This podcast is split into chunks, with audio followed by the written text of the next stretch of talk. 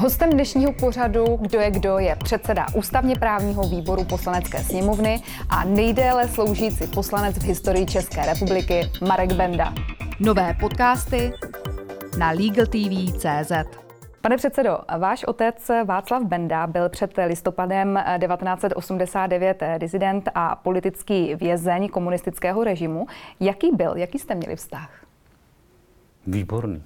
Výborný, tak já jsem samozřejmě táta mezi mými 11 a 15 lety byl zavřený, takže jsem nějaký čas byl hlava rodiny. Já tím, že jsem nejstarší z těch sourozenců, pokládal jsem se za mnohem více hlavu rodiny, než jsem samozřejmě reálně byl, protože to eh, řídila maminka, ale já jsem měl pocit, že jsem ten, ten muž. Ale jinak jsem s tátou překvapivě měl vždycky, eh, nikdy jsem vlastně vůči němu neměl takovýto období vzdoru, který patří nějak k tomu věku, takový ten pocit toho, že se člověk musí s těma rodičima a zejména teda synové s otcem střetnout. Eh, tím jsem nějak nikdy, nikdy eh, neprošel eh, a byl mým velkým učitelem. Bylo taky jasný minimálně do toho roku 89, že prostě úkol zněl jasně, je třeba porazit bolševika. A tomu bylo všechno podřízeno a to je to je úkol, který, který před náma stál. Eh, a po roce 89 jsme se oba dva dostali do politiky, takže jsme v noci, táta měl takovou zásadu, že v noci vařil, eh, že celý, celý život vlastně vařil, přes den na to nebyl čas, takže od jedné do dvou on spal eh, díl, díl ráno a případně odpoledne, když to šlo, ale v noci vařil, takže jsem s tím chodíval, chodíval vařit a tam jsme vždycky pekli, co budeme dělat příští den, příští den i v té politice. Vyrůstal jste v době komunismu. V čem to bylo jiné než dnes? Tak já myslím, že ten komunismus se vyznačoval hlavně absolutní šedivostí e, života, e, společnosti, e, ulic. Vy jste barevná. Dneska, když vyjdete na ulici, ty ulice jsou barevné, obchody mají nějaký poutači. Prostě ten komunismus byl takový eh, zahnívající, zoufale. Kromě toho samozřejmě obrovského, obrovského tlaku, který byl na všechny vyvíjen, že si nesmí nic myslet, anebo pokud si to myslí, tak si to můžou myslet jenom, jenom vevnitř, ale eh, prostě ten režim eh, se byl v tomhle směru totalitní, eh, v tom, že se pokoušel vlastnit i svědomí lidí, nejenom jim diktovat, co mohou a co nesmějí, ale i co si mají, mají a smějí myslet. A hm, v tomhle směru si myslím, že dnešní svět je opravdu úplně jiný. Zasáhla nějak do vašeho života eh, komunistická státní bezpečnost? Tak moc krát. První prohlídku jsme měli, když v roce 78, když mi bylo 10, v 79. tátu zavřeli na čtyři roky, takže jsme čtyři roky jezdili, jezdili za ním do vězení a viděli ho jednou za ty tři měsíce na, na hodinu. E, mě začali poprvé vést na mě svazek e, jako sledované osoby nebo nepřátelské osoby v nějakých mých necelých 16 letech.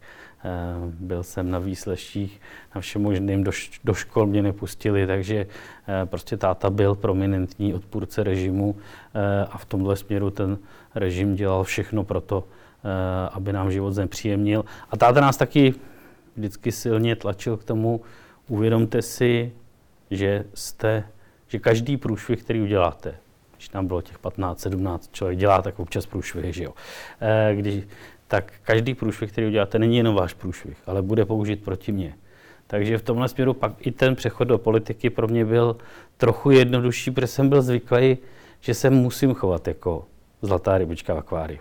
Že prostě jsem nějak pořád sledovaný eh, a pak mi to nepřišlo tak, tak divný, eh, že, že sledovaný jsem. Stejně tak, jako jsem se nikdy nenaučil mluvit do telefonu, říkat věci, které, které by neměly být řečeny prostě tím, že jsme byli zvyklí, že všechno je odposlouchávaný, byty odposlouchávaný. Samozřejmě telefony, teď ne ty mobilní, jaké máme dneska, ale domácí telefon, pokud jsme ho měli, tak je odposloucháván, tak jsem se nikdy do, do telefonu ani po roce 89 nenaučil říkat věci, které nechci, aby, aby byly někde zaznamenány. Tak prostě člověk byl takhle, takhle vychován. A co si myslíte o lidech, kteří aktivně spolupracovali se státní bezpečností? Tam samozřejmě zase je vícero kategorií. Eh, někteří byli zlomeni a mnozí byli zlomeni. To je samozřejmě. Eh, ale současně hm, prostě platilo, že ten někteří byli opravdu zločinci. To je zase jednoduchý, práskali své blízké, dělali to pro peníze. Ale i ty, co si mysleli, že s nima hrajou nějakou hru, že jim vlastně nic moc neříkají. Jo, že jenom říkají takový nějaký ty drby a, a ten teda chodí s tímhle a ten, ta, ta zahybá tomu nebo, nebo něco podobného a ten řekl takovouhle větu, e, tak ta státní bezpečnost byla založena na tom, že tyhle informace všechny dávala dohromady. A vlastně díky nim předváděla, že jsou všemocní. Díky nim předváděla při těch výsleších, při tom, když vás obtěžovali, když se pokoušeli ty lidi lámat. My víme, že jste včera byla byla tamhle a tamhle. My víme, že jste si povídala s tím, my víme, že jste řekla tuhle větu. A v tomhle směru ten, eh, jako každý zapletení s nima, bylo strašně nebezpečný a taky nás mamka od dětství učila prostě na výsleších se neříká nic. Nic, jméno, příjmení, adresa, pak odmítám vypovídat, nebo bych mohl ohrozit sebe nebo osobu sobě blízkou. A prostě se s tím nebavit. A neměla být eh, podle vás eh, komunistická strana zrušena po roce 1989? Já eh, k tomu občas říkám, nebyl jsem příznivcem tehdy jejich, jejich zrušení, protože, a dneska mi to mnozí vyčítají, ale já jsem prostě ne, nepatřil k těm, kteří vykřikovali, okamžitě se musí, musí zrušit. A on, ona na to pak už, to, v tom prvním půlroce na to vůbec nebyla síla, že jo? nebyl jakoby prostor. Navíc v 15 milionovém národě 1,5 milionu členů komunistické strany. 10% všeho obyvatelstva, a teď teda vezmeme jenom to aktivně, když odečteme děti, bylo členy komunistické strany. E, to bylo hrozně velké číslo. A pak jsme měli vlastně, když už by to možné bylo někdy v tom roce 90-91, koncem roku 90-91, tak jsme měli zase před očima zejména Rumunsko eh, a Frontu národní spásy, která prostě zastřelila Čaušeská. A pak se do čela od, odporu postavili jeho přímí pobočníci. To samé se svým způsobem stalo v Sovětském svazu. Takže jsme si říkali, no radši, ať je máme takhle izolovaný. Radši, ať víme, že tady, tady zůstává ten eh, komunistický eh, skanzen, než aby se nám rozlezli do všech stran. Trochu se nám rozlezli, ale myslím si, že to, že tady ten skanzen zůstal, v podstatě bylo spíš, spíš užitečné a odsoudit komunismus jako celek by musela být celoevropská myšlenka. To se nedalo udělat v jedné zemi a k tomu teda v té Evropě absolutně nebyla vůle. Změnili se podle vás komunisté od dob prokurátora Urválka, politických procesů a justiční vraždy Milady Horákové? Tak určitě se změnili minimálně personálně, ale současně si myslím, že eh, reálně se jejich pohled na svět nezměnil a že kdyby tu možnost měli, tak se k tomu klidně vrátí. Ono je to, eh, a to se netýká jenom komunistů, to se týká všemožných struktur těchto z těch postmarxistických. Jestli si myslíte, že máte absolutní pravdu a že jste vlastníky té pravdy, tak můžete kohokoliv eh, zlikvidovat, protože přece stojí proti dějinému vývoji. A v tom bylo to nebezpečí a v tom se to nebezpečí dneska vrací v jednotlivých eh, marxistických nápadech na západě. My jsme vlastníky pravdy a tím pádem můžeme své odpůrce, odpůrce zabít. Já jsem v tomhle směru vždycky poměrně pokorný a eh, snažím se říkat jako vy si můžete o světě myslet něco jiného a to ještě neznamená, že se nesmíme mít rádi, anebo že bych vás měl zlikvidovat. Dokážete tedy jednat s komunistickými poslanci dnes v poslanecké sněmovně? Tak samozřejmě, že v poslanecké sněmovně musí člověk jednat se všemi. Myslím si, že se dneska eh, tam aktivizuje taková jako mnohem militarističtější a, a více starokomunistická parta, než to by bylo ještě třeba před pěti lety, kdy už z nich měl člověk pocit, že jsou to spíš jenom takový obchodníci s komunismem, tak dneska mám pocit, že uvidíme, jak dopadne jejich sjezd. Myslím, že tam může vyhrát takové to opravdu stalinské jádro, které bude chodit eh, a říkat ty věty o tom, že v roce 68 jsme měli nejvíce obětí dopravních nehod a že eh, komunistický půjč v roce 48 byla, bylo zabránění půjči pravicových stran. A stýkáte se s nimi třeba i eh, mimo poslaneckou sněmovnu? Zajdete s nimi třeba na skleničku? Tak mimo poslaneckou sněmovnu ne, ale ve sněmovně, když jsme, tak si samozřejmě, eh, pokud si jdeme sednout po výboru, tak ne, neříkám, s tebou si sednu, s tebou si nesednu. To fakt jako jsme tam kolegové, i když si myslíme něco jiného. A samozřejmě, že jsme, jsme schopni sednout na skleničku. A je něco, s čím s nimi souhlasíte, s komunisty? Moc si teda nevybavuju. Jako já netvrdím, že neexistují možná jednotlivé případy, kdy se shodneme, občas mývají takový zdravě konzervativní pohled na svět, minimálně v odporu k těm eh, různým módním vlnám Eh, registrovaných partnerství, manželství pro všechny, eh, umělých reprodukcí a dalších a dalších věcí. Ale celý život jsem to měl nastavené, takže když jsem si náhodou nebyl jistý, jak v té sněmovně mám hlasovat, tak jsem se podělal, jak hlasují komunisti a hlasoval jsem obráceně. A nikdy mě to nesklamalo. Minimální věk poslance je 21 let. Vy jste se stal poprvé poslancem už eh, v tomto věku. Hrála v tom nějakou roli osobnost vašeho otce?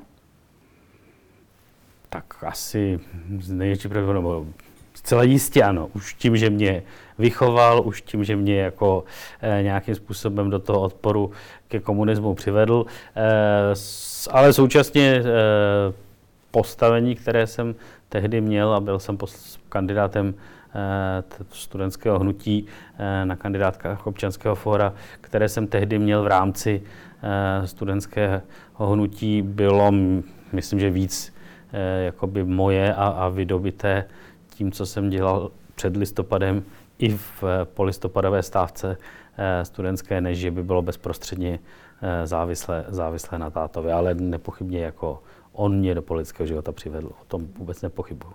V poslanecké sněmovně jste tedy nakonec vydržel nejdéle ze všech s malou přestávkou 30 let. Baví vás to ještě? Tak kdyby mě to nebavilo, tak to asi nedělám, že jo. E, dokonce to už několik posledních, poslední troje volby je tak, že vždycky kandiduju z nějakého nevolitelného místa a nechávám prostě na lidech, na našich voličích, jestli mě tam chtějí nebo nechtějí. Vždycky se vlastně takhle zeptám, jako mám ještě pokračovat a když mám těch 5% eh, preferenčních hlasů, tak říkám, pokračovat budu. Ale ta práce mě baví. Já myslím, že i politika, je v podstatě řemeslo jako každé jiné. A e, celý člověk dělat řemeslo, musí se ho naučit. Taková ta naivní představa, že všechno, všechno mám mít školy, všechno bych měl mít to, ale do té politiky mají chodit pořád noví a noví lidé, kteří přinášejí eh, už stokrát omleté nápady, eh, které už byly stokrát vyvráceny, ale vždycky s nimi znovu přijdou, že jsou ty nejskvělejší. Eh, já si myslím, že není správně a jako v normálních demokraciích je naprosto běžné, že lidé zůstávají v politice delší čas a mě to baví. Máte jako politik nějaký vzor v historii nebo ve sněmovně?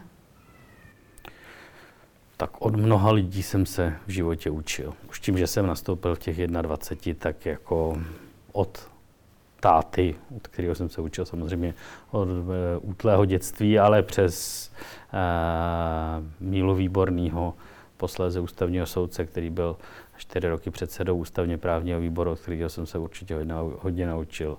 Honzi Kalvody, ale určitě celý řady e, dalších lidí. Světový vzor asi pro mě takový jako nej, eh, mě nejbližší eh, názorově eh, je Winston Churchill, což vám řekne asi každý, ale v tom, že ten člověk si dokázal stát za svým, dokázal, i když zrovna jeho strana si myslela něco jiného, tak pořád trvat, trvat na svém a mít jistou míru předvídavosti, kež bych něco takového také, také občas dokázal. Na který zákon, který eh, se vám podařilo prosadit, eh, jste nejvíc pišný? Ono je tohleto ve sněmovně vždycky trochu složité, co si můžete připsat jako ten svůj zákon, že jo? protože ty zákony vždycky potřebují těch 101 nebo tu nadpoloviční většinu, vždycky na tom dělá řada lidí, ale určitě takových pár zákonů mám. Ze začátku 90. let jsem eh, byl jak u přijímání České ústavy, která si myslím, že je fakt jakoby povedeným dokumentem a byl jsem jeden z těch klíčových vyjednavačů i to, že se za ty roky nezměnila u zákona o protiprávnosti komunistického režimu.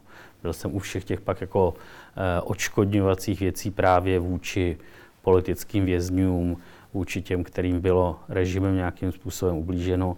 A kdybych vzal poslední roky, tak eh, na co jsem já hrdý, eh, že, že jsem se toho intenzivně účastnil, je občanský zákonník, nový občanský zákonník, přestože na něj někteří eh, mají, mají názor, že možná byl až příliš revoluční, tak si myslím, že jsme prostě něco takového potřebovali. A pak vyrovnání stavu církví a státu, které bylo taky hodně na mých, na mých bedrech, abych tak řekl, a které zase pokládám za zákon, který má daleko sále dopady do budoucna. Problém je, že u těch zákonů, dokud se tak jako 20-30 let neověří, eh, jak, jak fungují v té společnosti, pořádně nevíte, jak zafungovaly. Jste předsedou ústavně právního výboru, je to klíčový výbor pro tvorbu práva. Kolik v něm sedí lidí a kolik z nich je právníků? Tak výbor má v tuhle chvíli, jestli se nepletu, 20 čtyři členů a tak polovina je právníků. Bohužel právníci docházejí. Docházejí, nechce se jim do té politiky, eh, je to tam příliš viditelné, eh, pro právníky příliš mizerně placené.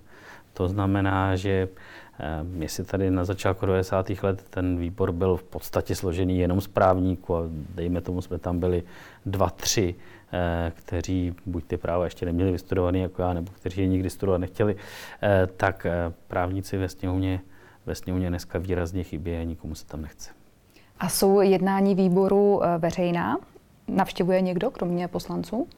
Jednání výboru jsou ze zákona veřejná vždycky, pokud se výbor nerozhodne ho udělat neveřejné. Vždycky tam návštěvy jsou, vždycky máme naprosto standardní zásadu, že každý, kdo chce vystoupit z veřejnosti, a většinou je to zaangažovaná veřejnost samozřejmě, jo, lidé, který to zajímá, zástupci eh, jednotlivých profesních komor, ať už advokátů, notářů, exekutorů, eh, státních zástupců, soudců a dalších a dalších, eh, tak ti, ti vystupují. Nikdy nepamatuju si v historii, že bychom někomu neudělili slovo a nepamatuju si téměř historii, že by byl výbor, na kterém by nějací návštěvníci neseděli. Ne vždycky chtějí mluvit, to je pravda. A sledujete digitální nebo klasická média? Tak sleduju obojí trochu. E, mám e, do, do práce mi chodí, chodí dvoje noviny, ty tak jako prolistuju, chodí mi monitoring, který si vytisknu, ten zase jako e, odmítám číst na obrazovce, přece jenom ten tištěný slovo je tištěný, tištěný slovo e, a projíždím průběžně přes den Eh, samozřejmě sleduji i digitální média, eh, aspoň ty hlavní, aby člověk věděl, co se, co se děje. Nedá se, nedá se v dnešním světě si myslet, že stačí si ráno přečíst noviny. A čtete beletry? Hodně. Jakou? Hodně. e, no, měl jsem období, kdy jsem četl převážně sci-fi načetl jsem všechno, co bylo přeloženo, zejména v, té, v těch 90. letech. Eh, teď jsem se hodně posunul do fantasy, ale samozřejmě čtu i nejrůznější eh, romány, životopisné knihy. No, snažím se sledovat nejenom odbornou literaturu, ale snažím se si i taky občas odpočinout u knížky. A co máte rozečteno teď, jestli se můžu zeptat? Teď mám rozečtené, rozečtené několik věcí. Mám rozečtený jezuitský návod. Vedle toho jsem dočetl kotletu a mám eh, rozečtenou, ale protože to je deset takhle tlustých knih, malackou knihu mrtvých od Eriksona, tak to ale čtu na, na čtečce, protože to už by bylo moc, moc náročné se ty tlusté knihy tahat, tak to tahám na čtečce. Čemu se věnujete ve volném čase? Jak relaxujete?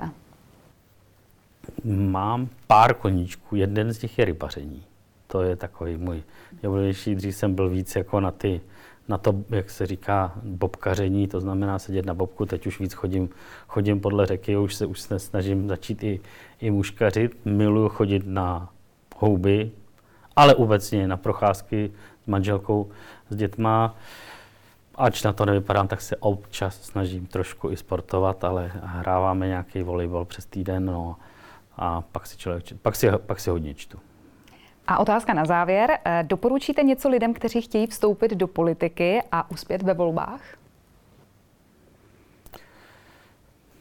Tak chce to, eh, myslím, že hodně trpělivosti eh, a hodně ochoty hm, s lidma se bavit, nějakým způsobem jim naslouchat. Třeba je přesvědčovat, jo? Trvat, si, trvat si na svým, ale eh, nemůže si člověk myslet, že tam přichází jako ten jediný chytrý, který každý odbíde. Já vždycky říkám, že na politice, alespoň na té standardní, dneska je to možná trochu s našima novýma hnutíma eh, a se stranama, které mají tři členy, eh, něco trochu jiného, ale vždycky nejsložitější bylo jakoby pracovat uvnitř té politické strany, tam si udržet tu podporu, tam se se všema nějakým způsobem umět výjít, protože jsou to lidi, se kterými jste dlouhé, dlouhé ta, a odsedíte desítky a desítky hodin na schůzích. Eh, chce to trpělivost. Děkuji za rozhovor. Tolik eh, Marek Benda, předseda ústavně právního výboru poslanecké sněmovny. Přeji vám pěkný den. Děkuji.